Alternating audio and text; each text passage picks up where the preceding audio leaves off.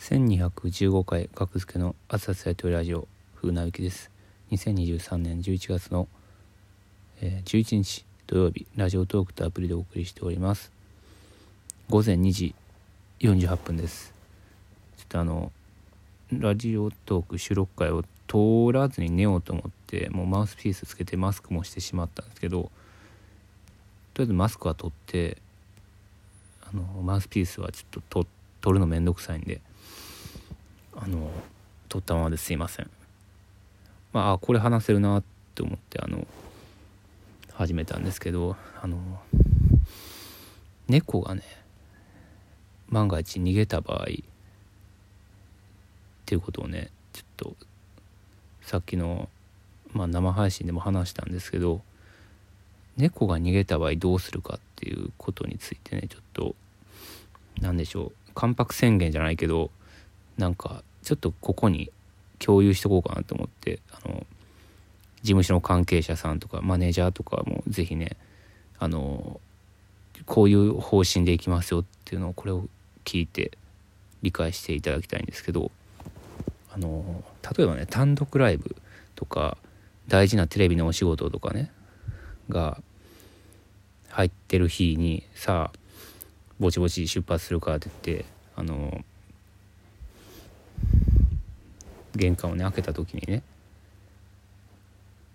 まあ、例えばあの玄関のところ靴箱のところにちょっとあの傘をかけてたと。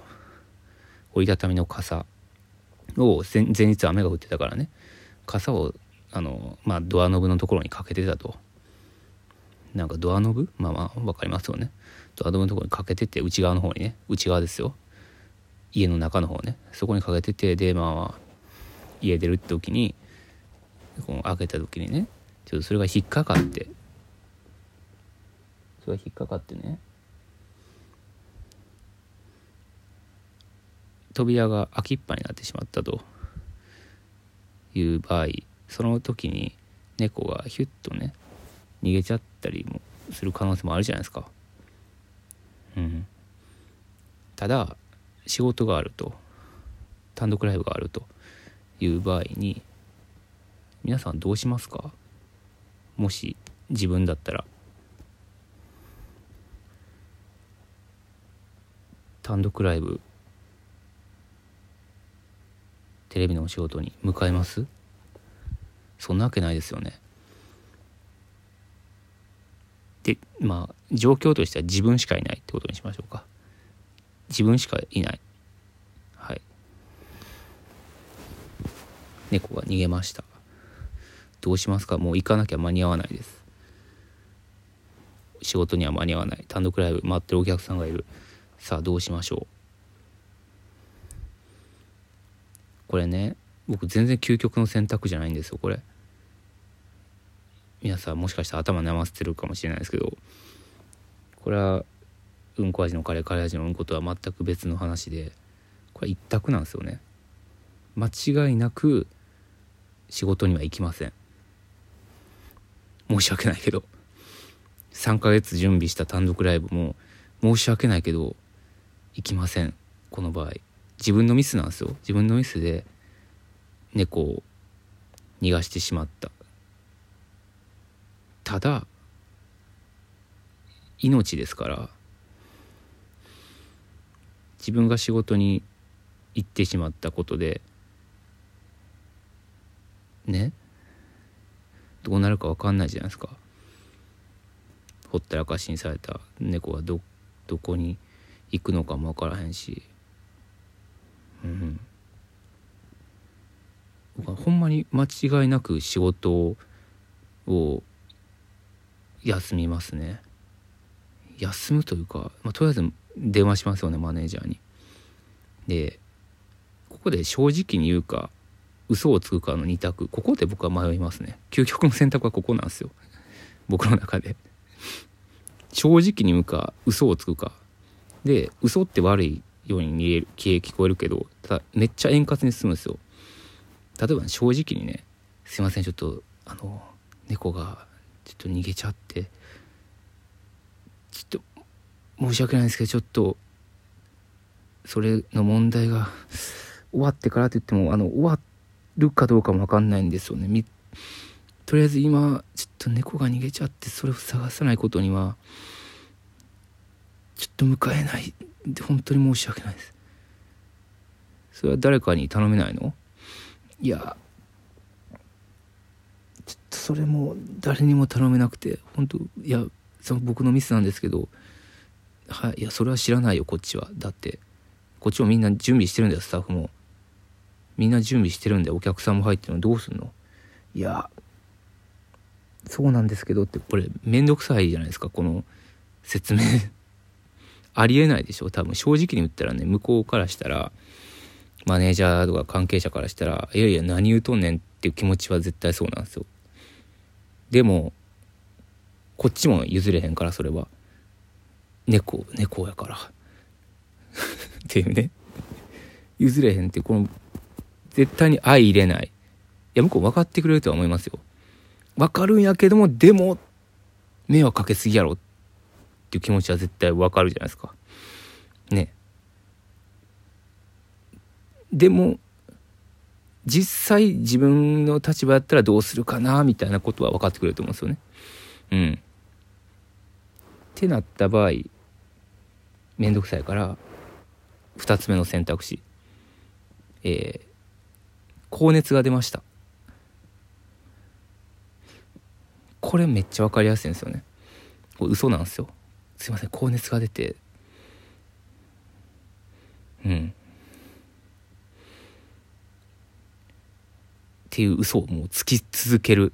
一生墓場まで持っていく嘘を一つつく。もう人生で多分本当に嘘をついていい回数って多分10回ぐらいあると思うんですよ。神様が与えてくれた。本当に困った時だけつきなさいっていう嘘。嘘券が10枚ぐらいあると思うんですよね。僕はまだほぼ使ったことないと思うんですけど。割と正直な方なんで。割と結構あと7枚ぐらい残ってると思うんですけど。その1枚を使うかな。うん。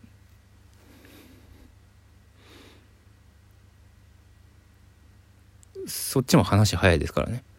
もう熱やって嘘ついて熱で来いとは言われへんから「あそうなの?」ってなるじゃないですか向こうも「それは仕方ないね」っていう「本当申し訳ないです」って言って「うん。じゃああとはこっちやっとくから」ってなるじゃないですか。で猫を探しに行きますよね。うん。正直に言う。いやこれ他あんまない状況ですよねこうやって。猫逃げたぐらいしかないですよね。こういう状況になんのって。なかなかね。皆さんねご意見ぜひいただきたいですねお便り。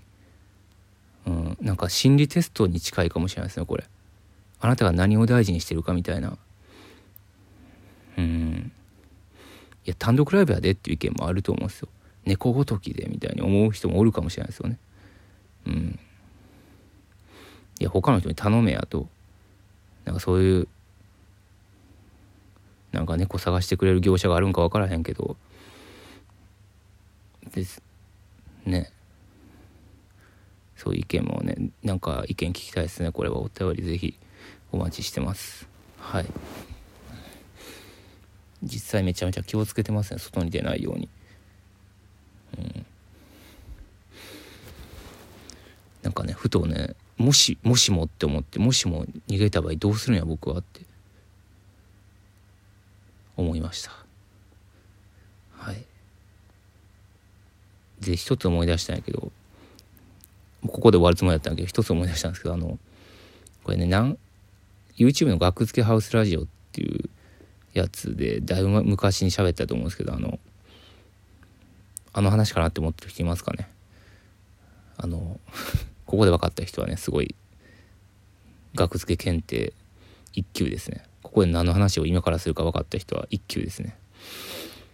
あの木田とね一緒に住んでた時学付けハウスっていう東京でね住んでた時にね2015年16年ぐらいかなあの木田がねその夜勤やったんかな。